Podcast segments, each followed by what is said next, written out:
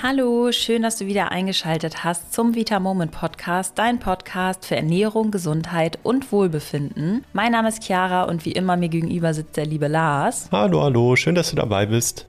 Unerklärliche Gewichtszunahme, Hitzewallung, Libidoverlust, Zellulite, Wassereinlagerung, PMS, Unfruchtbarkeit, das alles sind Folgen einer Östrogendominanz. Da unsere Hormone eigentlich alles in unserem Körper steuern, ist es sehr, sehr wichtig, dass sie sich in einer guten Balance befinden und somit dann auch für unser Wohlbefinden sorgen und nicht für das Gegenteil. Heute sprechen wir über das Hormon Östrogen. Östrogen ist eines der Hauptsexualhormone der Frau und entscheidend für die Menstruation und auch die Fortpflanzung. Immer Immer mehr Menschen leiden unter den Folgen einer Östrogendominanz. Und genau aus diesem Grund wollen wir heute darüber sprechen, wie es denn zu einer Östrogendominanz kommen kann und vor allem, was du gegen eine Östrogendominanz tun kannst. Doch bevor es losgeht, hier nochmal der Hinweis, dass ihr uns natürlich bewerten könnt und zwar bei Apple Podcasts. Wie das Ganze geht, dafür packe ich euch nochmal einen Link in die Folgenbeschreibung. Da habe ich nämlich einen Artikel verfasst, denn ich höre immer wieder von vielen, dass es nicht so einfach ist, den zu bewerten oder dass sie nicht gefunden haben, wo man das machen kann. Daher hier nochmal der Artikel in der Beschreibung, in dem ich genau einmal Schritt für Schritt durchgehe, wie das Ganze funktioniert. Also los geht's mit der neuen Folge.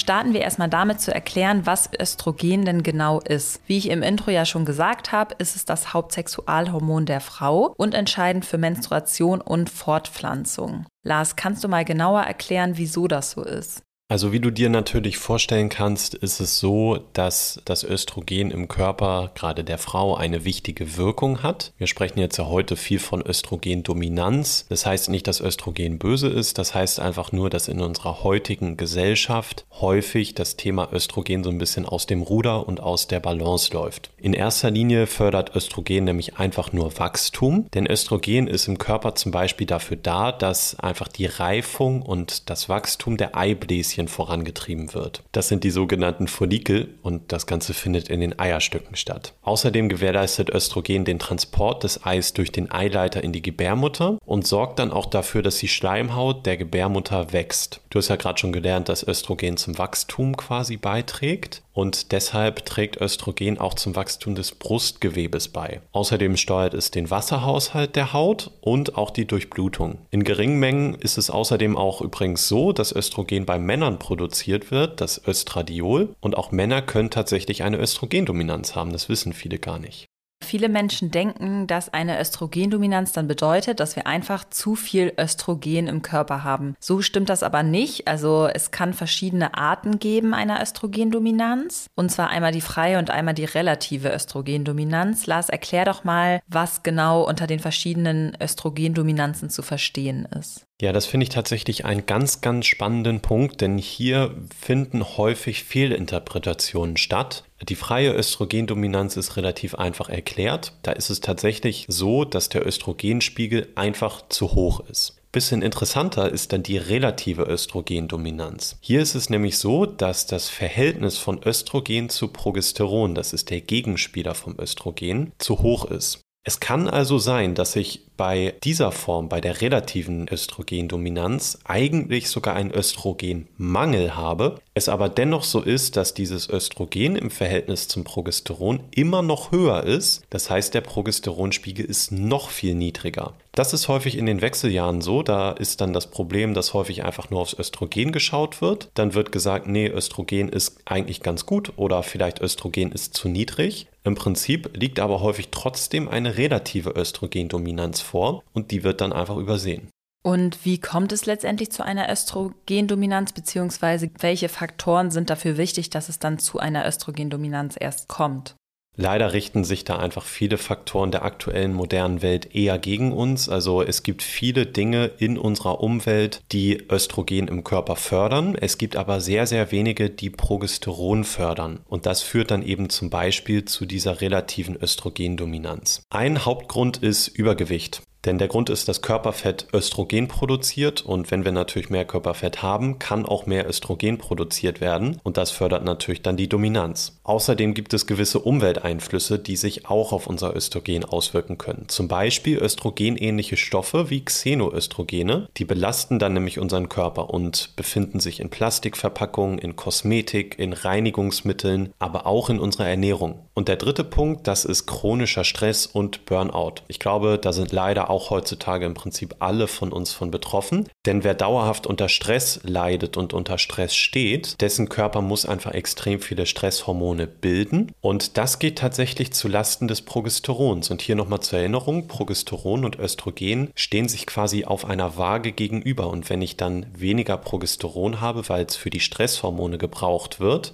dann habe ich natürlich im Verhältnis wieder mehr Östrogen. Genau, der Grund ist, dass das Progesteron einfach zum Beispiel für Adrenalin und Cortisol gebraucht wird. Das wird also quasi umgewandelt und ist dann einfach nicht gut für deinen Hormonhaushalt. Und wie finde ich dann jetzt heraus, dass ich wirklich von einer Östrogendominanz betroffen bin, wenn ich jetzt schon die Vermutung habe und die Symptome, die ich anfangs einmal gesagt hatte, mit beispielsweise Libidoverlust, PMS-Beschwerden, Wassereinlagerung und so weiter habe? Ja, woher weiß ich jetzt, dass es dann auch wirklich eine Östrogendominanz ist, Lars?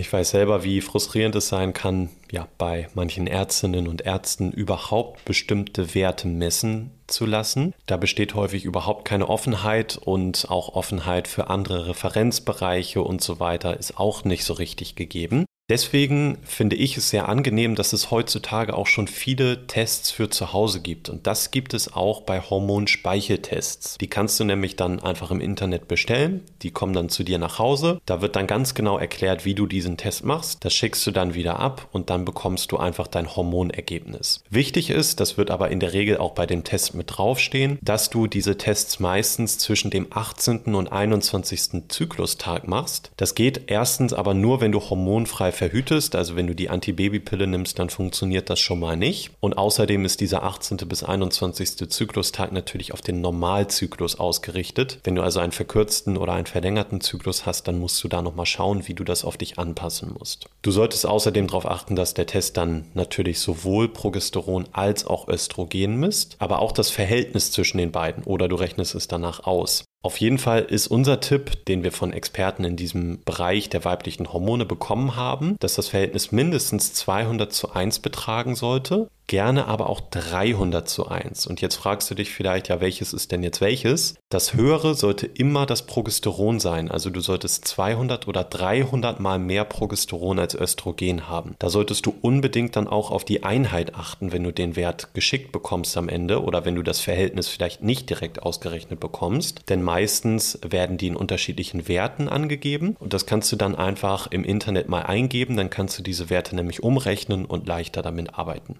Genau, und die Beschwerden, über die habe ich ja jetzt schon öfter gesprochen, das ist sowas wie Unfruchtbarkeit, Hitzewallung, auch PCOS, Gewichtszunahme, Libidoverlust, Wassereinlagerung und so weiter. Und wenn du dich darin wiederfindest, dann ist es wirklich sinnvoll, den Hormonspiegel mal testen zu lassen. Der ist zwar im Verhältnis doch ein bisschen kostenintensiver, du musst ihn aber ja auch nicht ständig machen. Die Kosten liegen da so ungefähr bei 50 Euro. Und ja, ich kann nur sagen, ich habe das selber auch schon gemacht. Es lohnt sich wirklich sehr. Und es reicht ja, wenn du den meinetwegen einmal im Jahr oder alle zwei Jahre machst und einfach auch nur, wenn du Beschwerden hast. Ansonsten würde ich sagen, muss man das nicht zwingend machen. So, jetzt wollen wir aber natürlich auch ein paar Tipps mitgeben, was du jetzt aktiv gegen eine Östrogendominanz machen kannst. Beginnen wir mal mit der Ernährung. Die spielt nämlich eine ganz, ganz wichtige Rolle für deine Hormone. Lars, was kannst du denn da für Tipps mitgeben? Was sollte man bei der Ernährung beachten?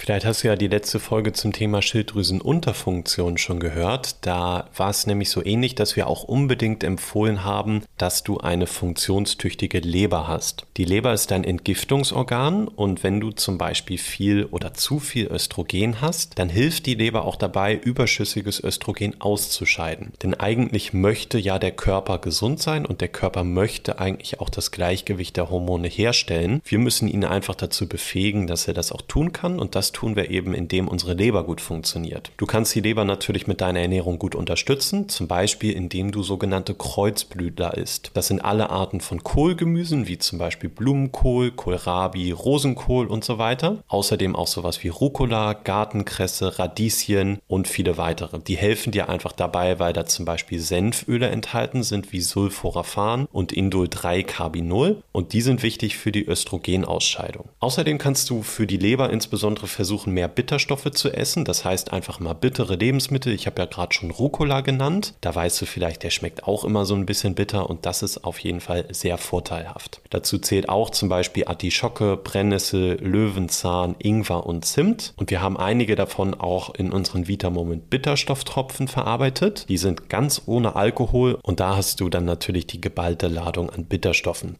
Du findest da auch wieder den Link zu dem Produkt in der Beschreibung und kannst dich da gerne auch auf der Seite einfach nochmal ein bisschen weiter zu informieren. Außerdem haben wir bei Vita Moment für dich auch extra einen Leberkomplex entwickelt. Auch da, ich habe ja gerade gesagt, Artischocke ist gut, wenn du die in der Ernährung einbaust und die findest du auch in unserem Leberkomplex enthalten. Außerdem auch Mariendistel und Ingwerextrakt und Sonnenblumenlecithin und Codin. Das Ganze ist einfach darauf ausgerichtet, dass deine Leber die Arbeit, die sie so machen soll, auch bestmöglich hinbekommen kann. Also das kannst du auch gerne mal testen. Da findest du auch den Link natürlich in der Beschreibung und kannst dich dann noch weiter informieren. Ganz, ganz wichtig ist auch, auf Rauchen solltest du wirklich komplett verzichten. Sonst ist die Leber eigentlich rund um die Uhr nur damit beschäftigt, die Giftstoffe aus den Zigaretten auszuleiten und beschäftigt sich eigentlich nur damit und kann sich um nichts anderes mehr kümmern. Genauso ist auch Alkohol eine Belastung für die Leber. Das ist ja ganz klar und das weiß ja auch eigentlich jeder, dass Alkohol die Leber belastet. Also daher eher in Maßen trinken, wenn du deiner Leber etwas Gutes tun willst, vielleicht sogar mal eine Zeit lang komplett verzichten. Der nächste Tipp ist der Verzehr von Bio-Lebensmitteln. Lebensmitteln. Mittlerweile kannst du ja fast überall auch Obst und Gemüse in Bioqualität für gar nicht mal so viel mehr Geld bekommen. Lars, wieso ist es denn sinnvoll, Bioqualität zu kaufen und darauf zu achten? Also bei Bio-Lebensmitteln ist es einfach verboten, die mit Pestiziden zu spritzen. Das heißt, du hast einfach einen weiteren Faktor, den du dir einsparst und der natürlich deine Leber dann auch wieder ein bisschen schont, weil diese Pestizide, die du sonst zu dir nehmen würdest, die du wahrscheinlich gar nicht komplett abbekommst, auch wieder über die Leber ausgeleitet werden müssten. Außerdem solltest du insbesondere bei Fleisch- und Milchprodukten wirklich auf Bio achten und im Zweifel einfach lieber ein bisschen weniger essen, dafür richtig gute Qualität. Denn hier ist es natürlich auch so, dass bei Bioprodukten mehr auf das Futter und auf die Haltung der Tiere geachtet wird. Und das wirkt sich auch auf das spätere Produkt, was du dann isst, aus. Das heißt, ein besser gehaltenes Tier wird auch ein gesünderes Produkt wie zum Beispiel Quark für dich entwickeln können. Wenn du jetzt natürlich, das haben wir auch schon häufiger mal gehört, einen Bauern bei dir im Dorf hast und der ist vielleicht nicht biozertifiziert, du weißt aber ganz genau, da stehen alle Tiere so lang wie möglich auf der Weide, haben ein schönes Leben und alle werden mit Namen angesprochen, so ungefähr, dann ist das natürlich auch vollkommen okay. Es muss jetzt also, wenn du den Betrieb kennst, nicht immer unbedingt bio sein, aber das ist für dich eigentlich ein ganz guter Filter, den du grundsätzlich anwenden kannst. Ja, außerdem ist es sinnvoll, dass du dich um deinen Darm kümmerst. Das ist nicht nur für deine Hormone wichtig, sondern generell für deinen gesamten Körper. Wenn deine Verdauung richtig gut funktioniert und es deinem Darm auch sehr, sehr gut geht, dann kann nämlich überschüssiges Östrogen über den Stuhl ausgeschieden werden. Und das ist ja genau das, was wir wollen. Das heißt, Lars, was kann ich jetzt tun, um meinen Darm dabei zu unterstützen, dass es ihm gut geht, damit er das überschüssige Östrogen auch immer schön für mich abtransportiert?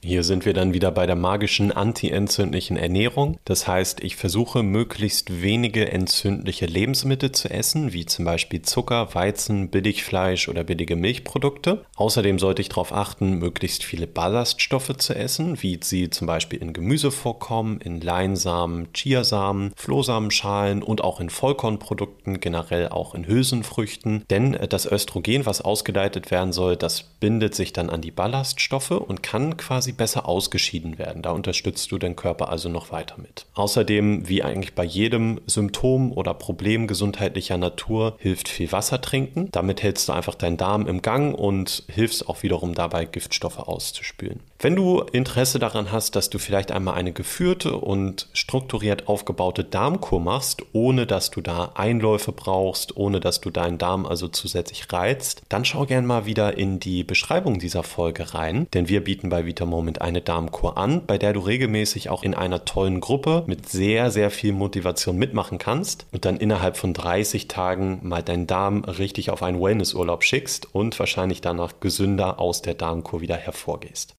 Der letzte relevante Punkt hinsichtlich der richtigen Ernährung bei einer Östrogendominanz ist Samen und Kerne essen. Sowas wie Leinsamen, Kürbiskerne und auch Sesamsamen enthalten sogenannte Lignane. Die haben eine östrogenähnliche Wirkung und werden als Phytoöstrogene bezeichnet. Lars, was hat es denn jetzt damit auf sich?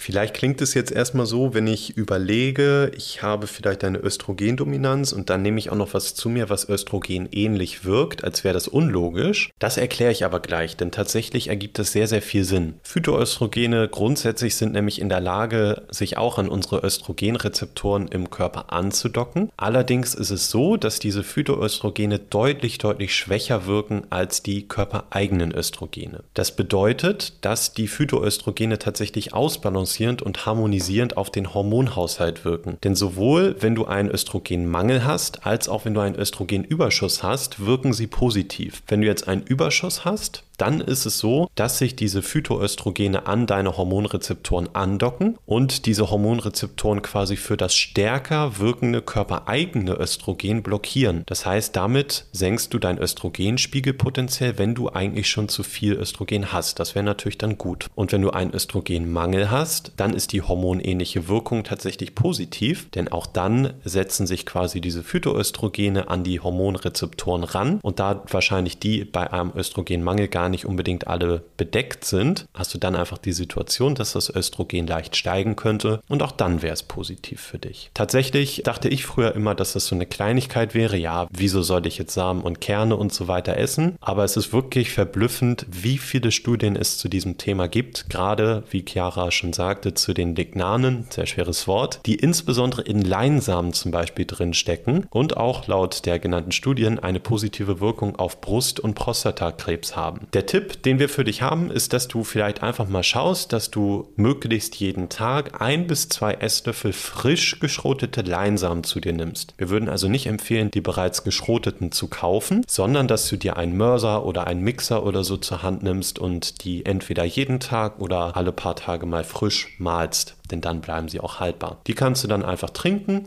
oder auch zum Beispiel in dein Müsli streuen.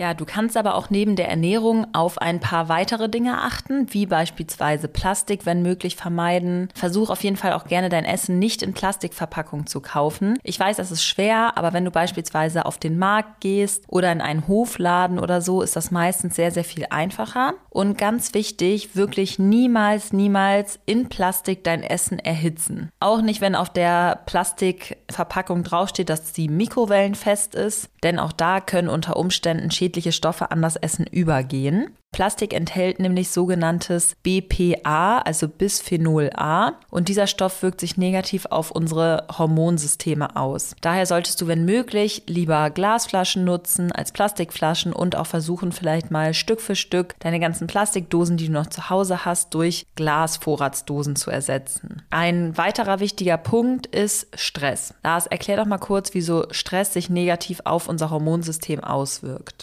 Okay, das hatten wir ja vorhin schon, deswegen halte ich mich hier ein bisschen kürzer. Es ist so, dass wenn wir viel Stress haben, der Körper mit Cortisol reagiert. Das heißt, der Körper braucht sozusagen Cortisol, wenn wir gestresst sind. Um diesen Cortisolspiegel dann aufrechtzuerhalten, ist es so, dass der Körper Progesteron in Cortisol umwandeln kann. Und da wir sowieso ein sehr großes Progesteronproblem haben, das heißt, wir haben zu wenig davon, ist es natürlich sehr nachteilig, wenn jetzt auch noch Progesteron in Cortisol umgewandelt wird. Das würde dann einfach dazu führen, dass unsere Östrogendominanz potenziell noch stärker wird, weil einfach das vielleicht schon überschüssige Östrogen nicht mehr durch das Progesteron ausbalanciert werden kann. Deswegen ist die logische Konsequenz, dass du am besten versuchen solltest, den Stress in deinem Alltag sehr gut zu reduzieren. Das ist natürlich sehr leicht gesagt gesagt, das ist uns vollkommen bewusst. Wichtig ist aber, dass du dir erstmal bewusst wirst, dass du wahrscheinlich irgendwie Stress hast und dass dir natürlich auch bewusst wird, wo dieser Stress herkommt. Und dann muss es auch gar nicht kompliziert sein. Du kannst erstmal ganz einfache Sachen in deinem Alltag einbauen, dass du dir mal jeden Tag eine halbe Stunde nur für dich nimmst oder wenn das alles ganz gut klappt, dass du vielleicht sogar mal Meditation ausprobierst. Auch das muss nur fünf Minuten dauern. Das kannst du ja langsam steigern. Dass du vielleicht Yoga machst, dass du Achtsamkeitsübungen machst, dass du spazieren gehst, malen, Hörbuch hören und so weiter. Wenn du da so ein bisschen in dich reinhörst und reinfühlst, dann merkst du meistens eigentlich auch ganz gut, was dich tatsächlich entspannt und was nicht. Als Beispiel, ich war gestern Abend bei einem Malkurs und das ist jetzt nichts, was ich so regelmäßig mache, aber ich habe mich da einfach mal ganz offen hingesetzt und habe gemerkt, dass als ich da die Bäume auf das Papier gepinselt habe, dass mich das super doll entspannt hat, weil ich irgendwie wirklich in dieser einzigen Aktion, die ich da gerade mache, ohne Ablenkung, war ich total identifiziert und das war echt schön. So hatte ich also nicht die Situation, dass ich mich selber hinsetzen muss und meditieren muss, sondern ich hatte quasi etwas zu tun und das hat mich trotzdem entspannt. Und sowas kannst du bestimmt für dich selber auch finden. Dazu haben wir auch schon eine ganze Podcast-Folge gemacht. Hör da auch gerne mal rein. Der Link ist auch in der Folgenbeschreibung zu diesem Podcast. Das waren jetzt auch schon unsere Tipps zum Thema Östrogendominanz. Ich fasse das Ganze jetzt nochmal zusammen. Also Östrogen ist eines der wichtigsten weiblichen Sexualhormone und somit essentiell für unseren Körper. Es kann auf verschiedene Arten zu Östrogendominanz kommen. Um herauszufinden, ob du unter einer Östrogendominanz leidest oder auch nicht, kannst du einen Hormonspeicheltest machen und der wird dir dann Aussagen liefern. Folgende Tipps helfen dir raus aus der Östrogendominanz, wenn bei dir eine vorliegt. Erstens, sorge für eine funktionstüchtige Leber. Zweitens, achte auf Bioqualität bei Obst, Gemüse, Fleisch und auch Milchprodukten. Unterstütze deinen Darm, isst Samen und Kerne und vermeide Plastikverpackung und Stress. So, dann würde ich sagen, war es das auch schon für diese Woche. Wir hoffen, dass wir damit einigen Frauen und auch Männern helfen konnten, ihre Östrogendominanz in den Griff zu kriegen. Probiert es gerne mal aus und steckt nicht den Kopf in den Sand. Es kann ein bisschen dauern. Hormone ändern sich nicht von heute auf morgen. Das ist ein wirklich ein Prozess, aber ich kann euch sagen, es lohnt sich und bleib auf jeden Fall dran. Absolut. Also nochmal hier zur kurzen Erinnerung. Wir freuen uns auch super doll über Feedback. Also wenn du uns was mitzuteilen hast oder Themenwünsche hast, dann bewerte uns gerne bei Apple Podcasts. Da würden wir uns extrem freuen. Da lesen wir sogar ab und zu auch mal Bewertungen vor. Und ansonsten mach dir noch einen ganz schönen Tag und entspann dich schön. Bis dann. Tschüss. Tschüss.